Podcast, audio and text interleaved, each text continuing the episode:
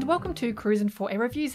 This week it's a mini-sode, and I am rejoined by Josie to help me delve deeper into the hidden meaning of Top Gun. Hey. Hey, Josie, welcome back after a whole full week.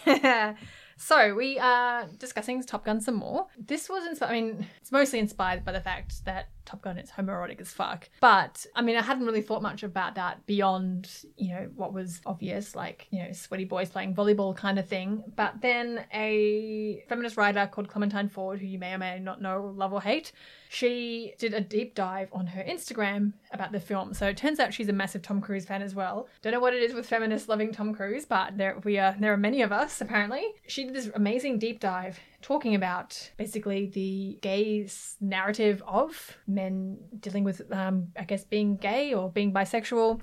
Anyway, uh, I'm going to read some of what she wrote, and then we're just going to discuss it a little bit just for fun. Because I did a whole mini episode about hentai, so why not about gay 80s movies? So I'll quickly read what Clementine Ford wrote. Uh, you can also check it out on her Instagram. She's saved it as a highlight. And she says, uh, You might think you know the story of Top Gun. Maybe you remember it as the kind of neoliberal wet dream that helped define a 1980s America still trying to recover from the military disaster of the Vietnam War, using Hollywood to push a narrative of patriotism as seen in endless on screen fare about the USA. USA defeating foreign powers, particularly Russians. This was also on the tail end of the Cold War. It is, in fact, a glorious homage to queer love between men explored through the motive of war games. This was so it could be deemed acceptable by Hollywood, still living under the shadow of the Hays Code. So, the Hays Code, uh, very interesting, and I highly recommend people look it up uh, on Wikipedia or what have you. But I'll read what Clementine Ford wrote, which is just from Wikipedia as well. Um, the Motion Picture Production Code was a set of industry moral guidelines for the self censorship of content that was applied to most United States motion pictures released by major studios from 1934 to 1968. It is also popularly known as the Hays Code. Some restrictions, such as the ban of homosexuality or on the use of specific curse words, were never directly mentioned but were assumed to be understood without clear demarcation. So, yeah, basically the Hays Code changed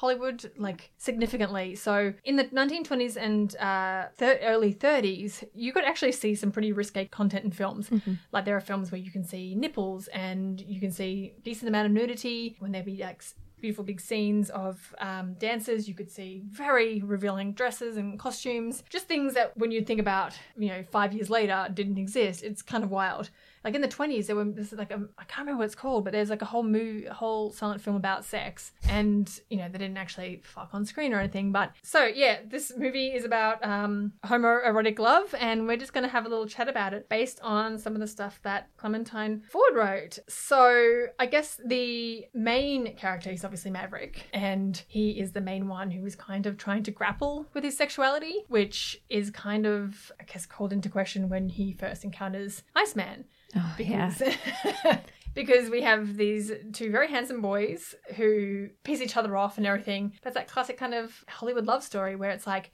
they hate each other at first, and because one of them's a rebel and one of them's you know the good girl or whatever, and they end up finding love because you know something brings them together.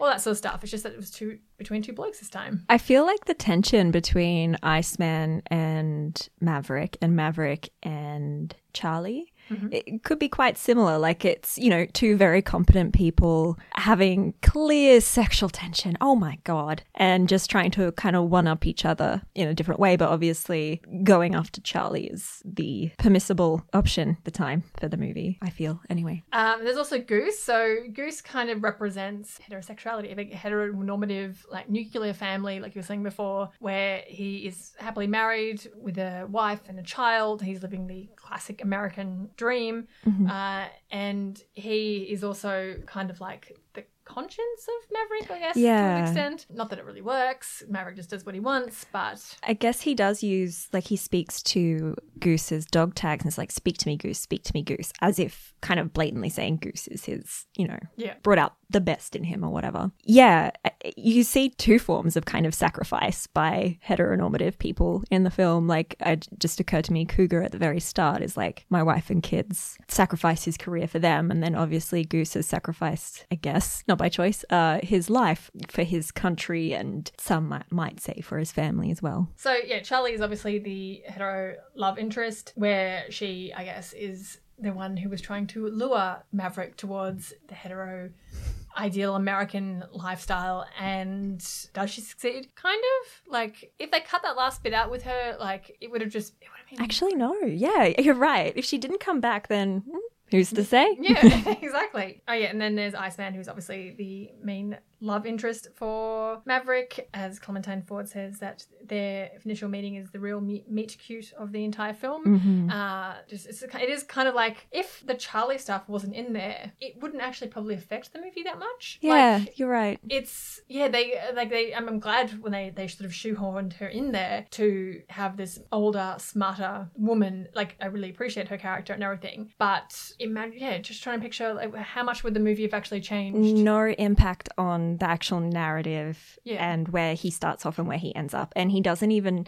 necessarily transform because of her, No. because it's actually the loss of Goose that gives him any sort of transformation, yeah and even like anything. he's getting all this shit advice from his seniors but you know she gives a little a little bit more better advice but it's still not enough like he he discovers what he needs to discover by himself anyway so yeah she if she wasn't in here it would mean it would just be it would just be a gay movie i think like, It, I guess, um, even though there was an amount of, I guess, mateship and stuff in this movie, all of the really like emotional dialogue was mostly with Charlie. There was some with Goose and there was some with Viper, but most of it talking about his mum, what happened with his dad, all that kind of stuff actually happens with Charlie. So she's there, yeah, to allow Maverick to be vulnerable and emotional, which you also, you know, her chasing after him as well, so he can do that is, yeah. Again, like like you said, I I love Charlie, but yeah, she's. I think it's just to to show like, look, no homo, yeah even though very homo. Yeah, I, that's it. Kind of is how it feels. Is that they were making this movie, and like you know, they were initially just going to have this blonde bimbo character who was going to, I guess, yeah, be like, uh, no, there's nothing gay here. but you know, Tom Cruise fought for there someone to be s- smart, like a more worthy match for him, I guess, which kind of made her character a, a whole lot better, obviously. but yeah, it still feels like she was just there to be to fulfill the criteria of an 80s action movie, which is you gotta have a straight romance, otherwise it's too many Ah. sexy boys being too gay. yeah, There's also uh, the bit where, and it seems to be a thing that we've lost since the 80s, that men just kind of hanging out and like draping arms around each other and wearing tiny shorts and stuff Mm. wasn't gay. It was just an 80s thing. But we, I don't know, something in the 90s we're just like, oh no, everyone has to wear giant fucking cargo shorts and no no touching. Huh. Except for like that weird fucking bro hug some guys do and What year? Sorry, just like what year was Reagan, Ronald Reagan, president?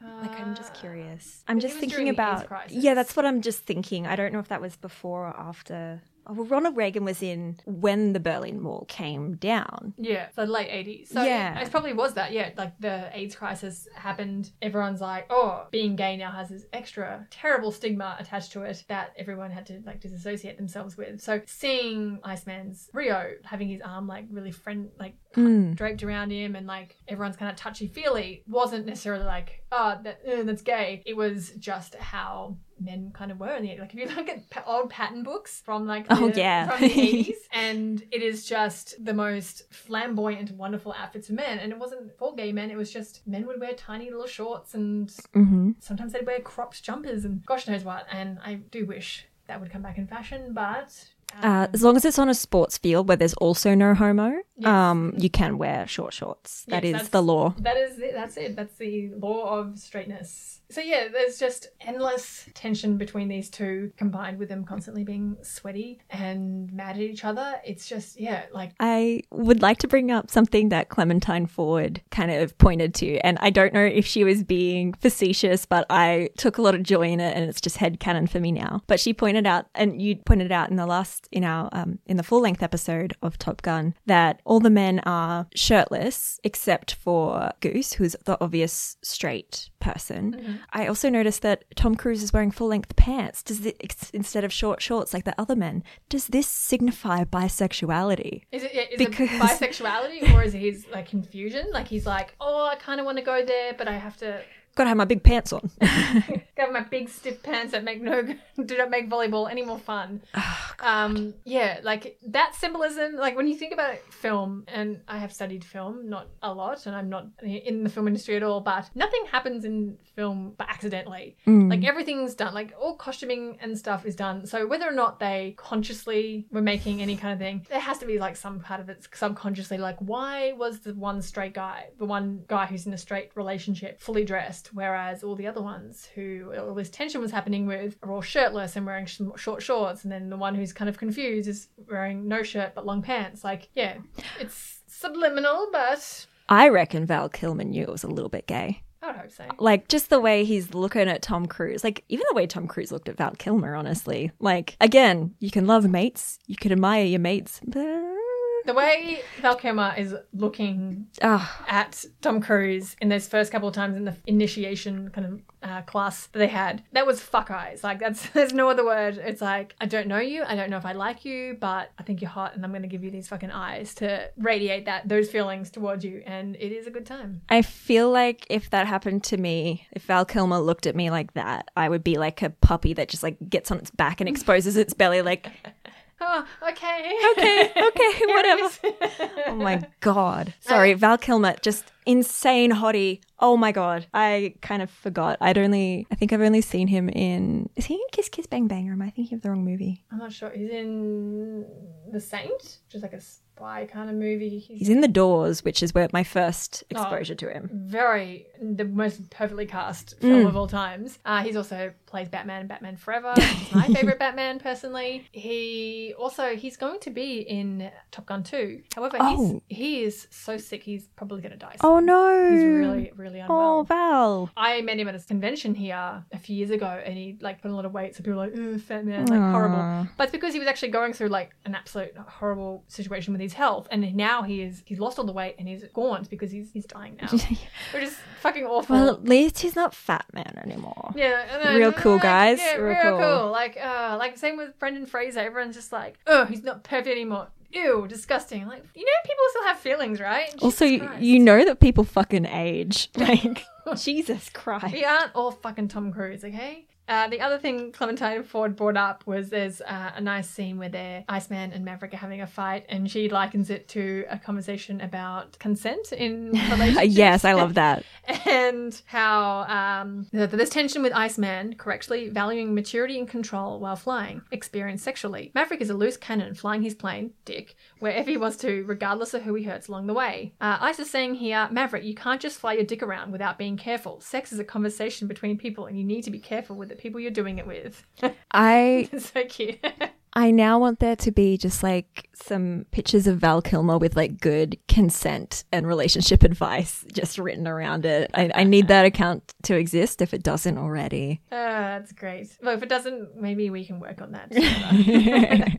so yeah, there's uh, and then we obviously get to the uh, the volleyball scene, uh, and she writes, "Deep down, though, Maverick cannot quell his hunger for ice. This is why he spends the few hours before his dinner date with Charlie oiling up and playing with the boys." And then she goes into how the movie obviously has no context uh, except that it's a, the movie's actually about queer love and uh, homoerotic desire coded for foreplay. Yeah, she goes through the scene really good as we were just talking about, but she also showed the lyrics of "Playing with the Boys," which I've never read in a while. Playing, playing with the boys, staying, playing with the boys. After chasing sunsets, one of life's simple joys is playing with the boys. It's like said it was the wrong thing for me to do. I said it's just a boys' game, but girls play too. I don't know what that means, but Oh, I think I think you can do some some very queer readings of that with no effort. Or maybe it's just about volleyball in the sunset in the Californian sun just playing volleyball in a military movie. Yeah, Yeah. That's fine. Uh, and it is actually fine. I'm just loving it. I, I I love inserting queerness into maybe where there is or isn't any. It's kind of what I do. and this is a thing that I thought of when I was watching it this time after seeing Clem's uh, talk about it as how when Goose dies, it's actually the death of his heterosexuality. Ah, And yeah, so so now he begins to question his recklessness. Uh, does he want to follow Goose and quit flying dicks, or does he want to follow Iceman and be the best, most qualified dick flyer in the program? Just be true to himself. Also, ice.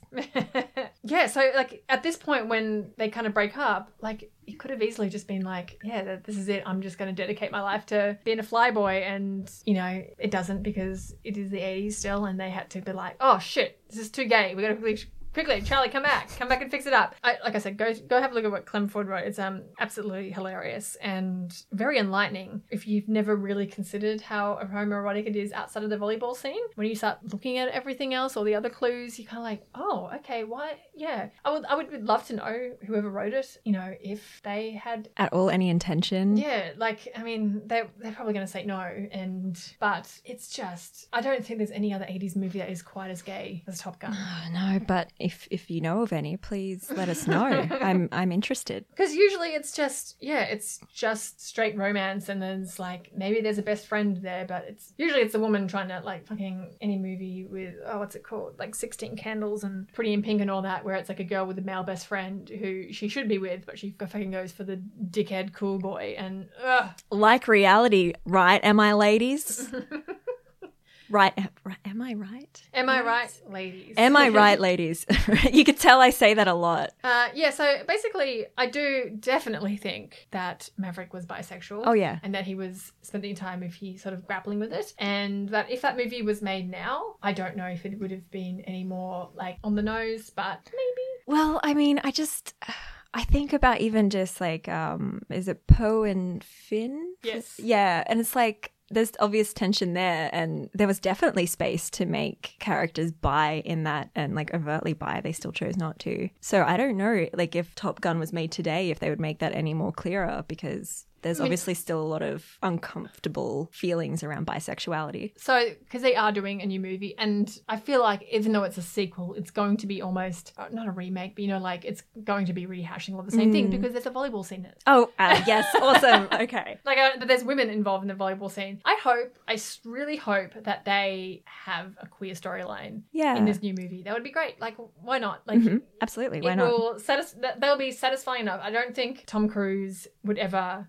explore that No, subtext. I don't think so. It's just it would turn off too many people. The peop- the main demographic of people who are going to go see that movie Mm. would just fucking flip tables and burn down cinemas. So, but if they have a queer storyline in there, I, that'll be enough for me. I, I think if anything, it'll be like a two cis women having a queer Yes, storyline. I think that's the most palatable to people who would also go and you know, t- as you said, Tom Cruise is like main demographic. Main, we say main demographic, but I don't know. I, I think there's a few of us. Uh, what, what we call ourselves now? That I'm part of the club, cruisers, cruise heads. Yeah, I enjoy how many people are like, I thought I hated him, but I've listened to your podcast for. I think I, I think I like him. Yes, and Yeah. Tom Cruise Renaissance is coming. You don't have to like his politics, like his, you know, his politics, his Oh, religion dreadful. and all that Yeah. sort of stuff. But I don't like most of what other Hollywood celebrities like. I, I try to ignore all of that personal life stuff because it's mostly too problematic, or mm, you know, I would put it would put me off them. So I, I- have to ignore his religion, then that's so be it. Yeah, I mean, I would challenge anyone to look into David Lynch's religion because, you know, I love his stuff, but his religion is fucked. like, holy shit. And the amount of celebrities who have beaten their partners over the years who still continue to be like I saw I saw someone praising Sean Penn the other day. I'm like, Mm-mm.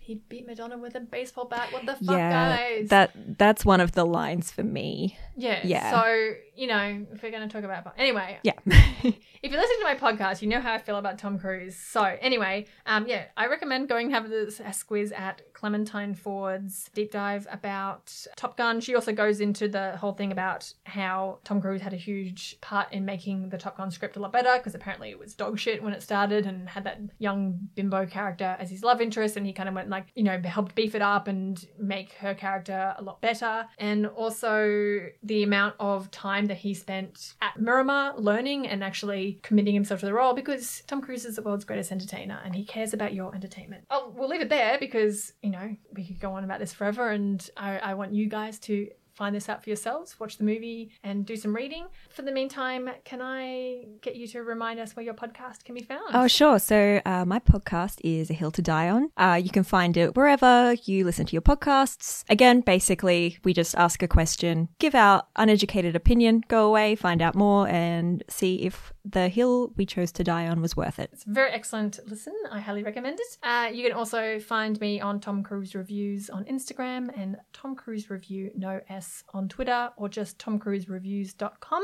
Thank you very much for joining us. I hope you liked hearing us talk about gay boys, and we'll catch you next time. Thanks for having me.